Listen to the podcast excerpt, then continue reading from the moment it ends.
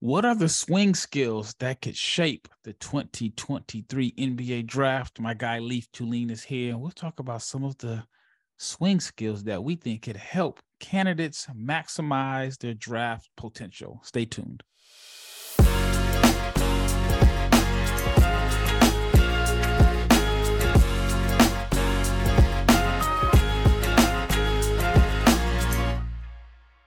Big, big shout out to each and every person that has made the Locked On NBA Big Board podcast your first listen of the day. I'm Rafael Barlow, the director of scouting for NBA Big Board and the founder of NBA Draft Junkies. And my co-host for today is Leif Thulin, the guy that watches more college basketball than anyone else. College basketball is it's not a week old, but we were starting to to get into the swing of things. And this episode is about the swing skills that could help guys maximize their their draft ranking. So everyone has like a a, a skill. At least I feel like everyone has a certain skill set that if they improve this or if they show this, then I mean it, will help their draft stock. Some guys I think they've already established a range that they're not going to go below, but there are some guys that this certain skill set improving or showing improvement from their skill set can, can help them out. So I'll start off with Lee. First of all, how are you doing? It looks like the uh, the got the mustache coming in. I, am doing well. The mustache is. I'm surprised people can see it as it grows in blonde. But but college basketball's on. I, it's consuming a lot of my time. But I'm I'm happy to have that consuming my time, and I'm making sure to jot down notes as I watch various games. And there haven't been very many show stopping games. And I'm hoping tomorrow it kind of really college basketball sinks in with. Yeah. I mean, both the months of August and September and October, it's kind of it's kind of rough. So I'm glad that that college basketball is definitely back. All right. So when talking about this draft, this is a draft that I don't know if it was you that I did the episode with, or maybe it was Sam, this is a draft that is high on athleticism and lacking shooters. So there are going to be a few guys that, at least I'm, I'm guessing, that you feel like the the shooting is is the swing skill. Who is the the number one prospect that you think can do the most for his draft stock with good shooting, or at least efficient shooting numbers this season? I would say it's Ausar Thompson um, because I don't know if he'll his stock will rise as much because he's already higher than most, so he may not be as much of a climber. But I think in when you're in that range where he could be in the top ten, moving from 14, which is kind of like the floor that I, I've seen him at, um, up to six or seven is a huge jump, even if it isn't as many ranking spots as someone moving 30 to 15. Um, he's got all the athletic tools that we allowed um, Amen Thompson for. He's got passing ability. He's just not on ball as often. Uh, defensively, he should be a terror. If he can shoot the ball at a better clip and improve his form, I think he really makes his his stock really eh, skyrocket, but also make their the only weakness he has really go away. And I think he before he was kind of like he could be great if this happened. But now, if he his shot's good, he's really good at a lot of things. It's not just good at a lot, master of none. I think he can master some things, and then he fixes his glaring weakness. It is a very, very, very glaring weakness. Man, I don't have the stats in front of me right now, but I want to say it was like 25% from from three or something like not even 25 i want to say it was like in the low 20s from three the catch and shoot numbers were pretty abysmal. and I, I do think that it, it will help him out a lot to improve his draft stock. I mean, let's just say he shoots 37%, 36%, 35% on three attempts per game. Does he crack the top five? Yeah, I I don't know, um, but he certainly would have a claim for it. Right now, I've got him at number seven, um, or seven or eight. I can't remember what I what I put him at, but one of those two. So I'm I'm higher than him than most, and if he fixes that, he's certainly not far off the top five for me. Yeah, it's crazy. Both brothers shot below twenty five percent from three, and below 70% from the foul line. Sore shot 28.7% on jumpers, 26.5% on catch and shoot jumpers. He was five for 29 on unguarded catch and shoot jumpers. And yeah, those numbers aren't good, especially off the ball. Uh, on one hand, like, all right, do you feel like you'd rather have a bad shooter off the ball or a bad shooter on the ball? Because I've heard both cases. So this is it. It, it depends who he's surrounded by. Um, if you're if you're a team surrounded by by other shooters, I'd rather have him on the ball and create with his dynamic athleticism. And there may be some growing pains as being the the primary ball handler right away, but that would be my preference. Make things happen, get to the cup, kick the ball out. Whereas off the ball, you kind of have to hide him and have him slide off the baseline and cut and I think he could still make things happen with the nose for the basketball, and he's shown he's been able to do that uh, for overtime elite. But uh, in the NBA, I prefer having my non-shooter be a uh, a playmaker that that respects the defense and, and commands attention in other ways. Gotcha. All right, here's my swing skill. I don't think it's going to have a major impact on his draft range, but I've mentioned it before. I want to see Nick Smith finish at the rim.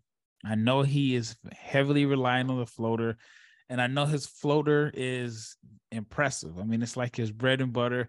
It's kind of nitpicking here, but I would love to see him more so.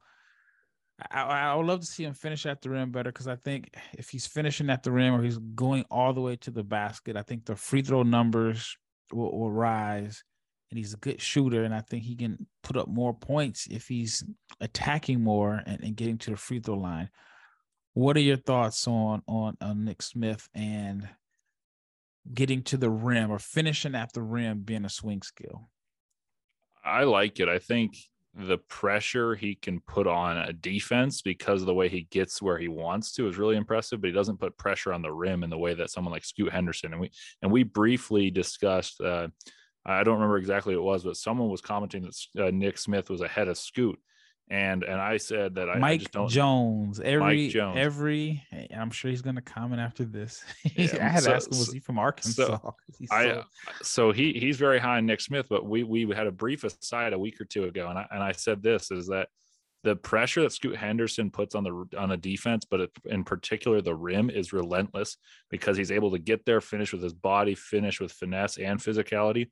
Uh, Nick Smith, I haven't seen that, and and believe me, I'm the biggest proponent of the floater you'll ever meet. Like I have a group chat called Floaters Over Layups, um, and and I love a good floater, but I think at, the, at this level you have to be able to finish at the rim. So I think that's a very good pick for that, and that's one of my um, for each player, I kind of write down notes of what I want them to be shooting, like percentage wise, and what type of shots I want to see them shooting in terms of like which shots they're shooting splits. Um, and and that was on there. I said I want to see him shoot. Uh, I forget the number I laid out, but a certain amount of percentage shots at the rim rather than from ten feet. And I don't know until later in the season when I go through this energy stats what it'll be, but that's something I'm going to be tracking. I love that because I mean I do something similar um, so when I do my my notes, like I, I, I pull out my phone and I'm typing the notes in in the in the notes on the iPhone, and I have my areas of concern.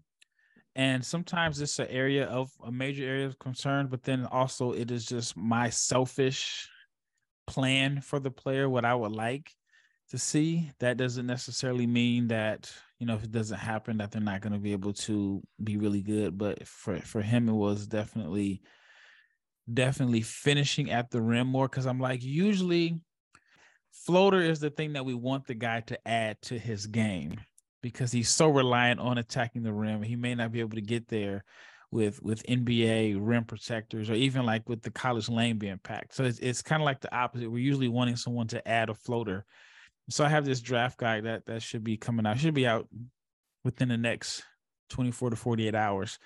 And uh shameless plug here. It's over 100 something prospects. I've put in a ridiculous amount of time and work. And you're going to see on there a lot needs to add floater, needs to add floater. And Nick Smith is like the one guy where I'm like, okay, you shoot the floater too much. can you can you get to the rim a little bit more? All right, we have a few more prospects that I want to talk about, but I have to let you know about BetOnline and why BetOnline is the number one source for sports betting info, stats, news, and analysis. That's because at Bet Online, you get the latest odds and trends for every professional and amateur league out there, from football to basketball to soccer, even esports. They have it at betonline.net. And if you love sports podcasts, you can find those at BetOnline as well. BetOnline is the fastest and the easiest way to get your betting fix. Head to the website today or use your mobile device to learn more. BetOnline is where the game starts. Once again, it's Rafael Barlow with my co-host Leif Thulin, and we want to thank you for making the Locked On NBA Big Board podcast your first listen of the day. Now we are suggesting you to check out the Locked On Sports Today podcast. From the games that matter the most to the biggest stories in sports, go beyond the scoreboard and behind the scenes with local experts and insights that only Locked On can provide. Locked On Sports today. It is available on this app, YouTube, and wherever you get your podcast. All right, we are talking about swing skills. Who is next on your list as far as this swing skill can change the trajectory of their draft stock? Yeah, I think there's a lot of players that it will it'll be redundant that we want shooting because they excel athletically. Um, so mm-hmm. got, I'll list a few there, and we can kind of delve into one or two of them. Uh, one one that I think really needs to work on the the jump shot, especially from the perimeter, Jarace Walker, because he's got the physical tools to be everything that you want from a modern four. GG Jackson, super young on a very poor South Carolina team. He he shot well against South Carolina State. I paid close attention to that one because I'm high on his skill set, but I worry in the SEC they could go 0 and 0 and 18 for that, and, and he'll struggle because he's going to have to shoulder an un, unbearable burden. And then Arthur Kaluma, as I know someone you you brought up um, as an example for for a swing skill that's cut and dry is, is jump shooting and and what he can do from that. So those are three that I think have the physical tools right now to be NBA players, but they have to work on their jump shots and and creative ability, especially, but mostly just their jump shots um, because they're perfectly sized for modern threes and fours. I have one that I think you left off. And he, to me, has the biggest glaring weakness as far as the jumper because he doesn't even take them. Dillon Mitchell. I saw that uh, I was talking to a scout and uh, he told me that Dillon Mitchell, to his knowledge, has taken 11 three pointers in the last calendar year 11 and he's six seven so he's really a, a, wing size i was concerned about his jumper but it was hard to know because you, you don't get very good stats coming into texas and then they you see him you're like oh he's just taking what the defense gives him because they've played poorest competition so far and uh, with that statistic I, I feel confident in my initial assessment of of a shaky jump shot. But that was one I I, I kind of jotted down the note, but didn't didn't feel confident about saying it because I hadn't seen him shoot any. but that, I think there's a reason for it. Yeah, I mean, I know people are gonna kill me on this one. I wouldn't be surprised if he has a Kendall Brown type year, right? And I, I hope I'm wrong. I'm one of the people, and I'll raise my hand and admit it. At one point, I had Kendall Brown in the non-conference part of the schedule. I was like, "Oh, he's a top five pick." I was like, at one point, I was like, "The Blazers need him." You know, he's this guy that's athletic. The Blazers need athleticism. He'd be a ball mover, and I'm like, if he can just become a confident shooter, because I mean, the shot doesn't look bad. He's just such a reluctant shooter. And then Kendall Brown ended up I think he was like 48th or whatever. And I he was think, a steal at 48th though. I mean, okay. Has he played yet? I don't know. Anyway, so um, I think that the reason why he fell so far to 48, this is just my opinion, was because he was such a passive scorer. Like there were times where you you look and say, man, he should play a lot better, put up a lot more numbers. Now I think Dillon Mitchell has this motor, this relentless motor where he's going to always impact games with just his rebounding and his hustling. But it wouldn't surprise me if he has several games where he's under like five shots per game, where he's not looking to really be assertive, or he doesn't look confident with the ball. And I wonder how much that can impact his his draft stock. Yeah, I think that's all very fair, and I think he's on a. We, we talked about this last time, uh, specifically highlighting Julian Phillips, uh, who's not quite on this in this discussion, but on good teams with lowered um, usage rate for, for these freshmen, it makes it hard to project them. And there's been some that have really elevated because of projection, like Patrick Williams, for instance, one of my favorite prospects from that draft class. Um, he played a uh, loaded Florida State team, came off the bench and moved up. But Julian Phillips, uh, a guy like Dillon Mitchell on good uh, Texas and Tennessee teams, respectively, they, I'm curious to see how they do. And I think the confidence may waver because of there's other players that want and need the ball. And so that's it's almost a, a catch 22 because you think you can think of it both ways like oh you got to be the guy um, or you can be like oh he's a great role player already. So that, that's one that i think is very fair about his swing skill. And the others have more defined roles within their offenses and have more shots taken but i think they really need to work on their jumpers. All right let's talk about kaluma. I'm from omaha so of course i root for creighton here's this funny story that i just heard a couple days ago so i live in dallas but I'm I'm from Omaha, born and raised. And I just found out that Arthur Kaluma used to play, he used to live in Dallas. And uh, I was talking to a, a parent uh, of a of a recruit, and we were just talking about some of the teams that he used to coach. And he was like, Yeah, I used to coach Kaluma. And I was totally shocked that I guess he lived here. I think they said from like fifth through eighth grade or something like that. But anyway, what do you think he needs to do to get into the lottery? Well, Creighton's going to have a good offense, whatever way that you can roll the ball out, and that with that level of talents and Greg McDermott at the helm, they're going to have a good offense. So I think he needs to really maximize his three point shooting ability and shoot a lot off the catch and shoot because we've seen his mid range. I mean, we, have both discussed that that Kansas game in the tournament. Like he he looked like he could have been a first rounder within that game, and he shot some mid range. He got to the rim. He's got the strong frame, defended well. Uh, I honestly think he just needs to work on catch and shoot, uh, shootability, and then he'll shoot mid range jump shot. That's part of his arsenal. But in the NBA, I don't think he's going to be the guy, so he rarely will shoot those. So I think it's it's all about for him maximizing his catch and shoot opportunities and getting his percentage up. And and it sounds easy, but I mean, I, I think it's sometimes more simple than we think. Yeah. Yeah, he shot 26% from three last year on three attempts per game. One thing I, I, I definitely noticed was he's confident in the jumper. He he wasn't afraid to let it fly, even in the Kansas game, which I thought he was gone after that Kansas game. I thought he, I mean, he just had made such a good lasting impression. But um, yeah, man, I, I think that if he can improve, let's say his percentage improves four points. I mean, I'd put him at like 30, but if he's around 33, 34, and he's rebounding, I think that he I think that he has a chance. I mean, I think there's a, a, spot in the NBA for like these combo forwards that they feel like are strong enough to play the four, but but agile enough to where they can defend some of the the wings. So I think there's definitely a spot there.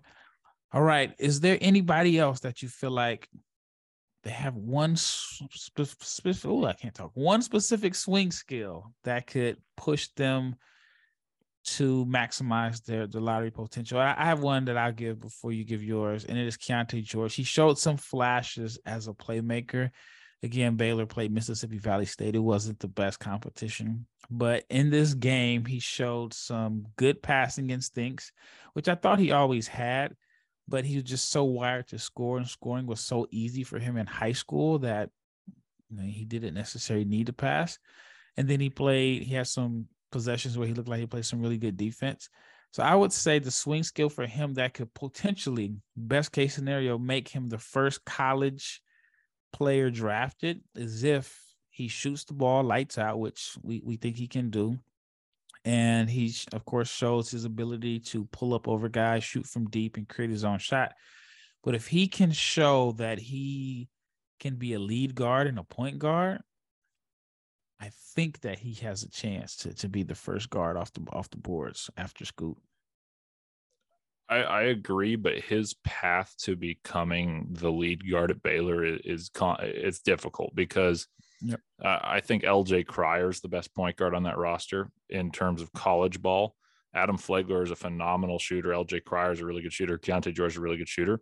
Keyonte may be their lead scorer and the guy they turn to in the crunch time. I just think that they'll run the offense more through Cryer because that's what they did last year, and Scott Drew saw no issues with it. In fact, they were really, really good until Cryer got hurt and it became James Akinjo's show um, to the detriment of the team.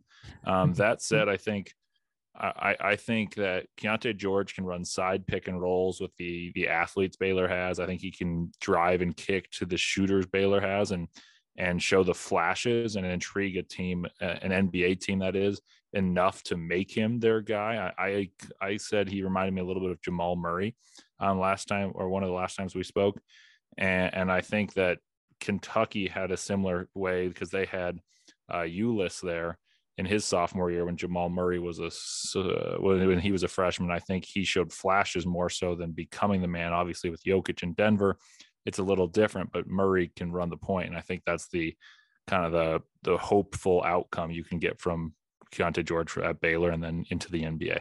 Yeah, I don't think he'll be their primary, but like you said, if he can show good decision making on like side pick and rolls or even just the driving kicks, then I think it could really, really help. Is there anybody else that you feel like a swing skill could could swing their their their draft stock? Um, I've got I've got one. It was staying within the Big Twelve. I, I don't know if it's like an enormous swing, but I think the question for Grady Dick is how well he defends uh, uh, wings. Um, he's he's pretty thin. He's he's fighting against the you know the stereotype of being a white shooter, and, and he can really shoot the ball well. Um, and so that that I, I almost feel like it works against him in that sense that he's uh, pigeonholed as just a shooter, and I think he's a better athlete than than people give him credit for. And I, myself included, I was a little bit skeptical of his defense. And I think the Big 12 is the perfect kind of litmus test for can he defend wings, especially when they play against Baylor, against the Texas Techs, the Texases of the world.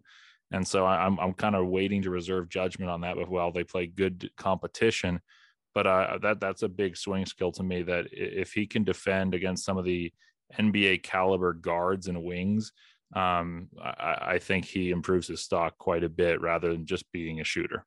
I can't wait to the Baylor game. I can't wait because I mean it's like Kansas's size. I mean they're bigger than Baylor in the backcourt, but Baylor has. I mean they have some really good shooters. Do you think this Baylor backcourt today is better than their national championship backcourt?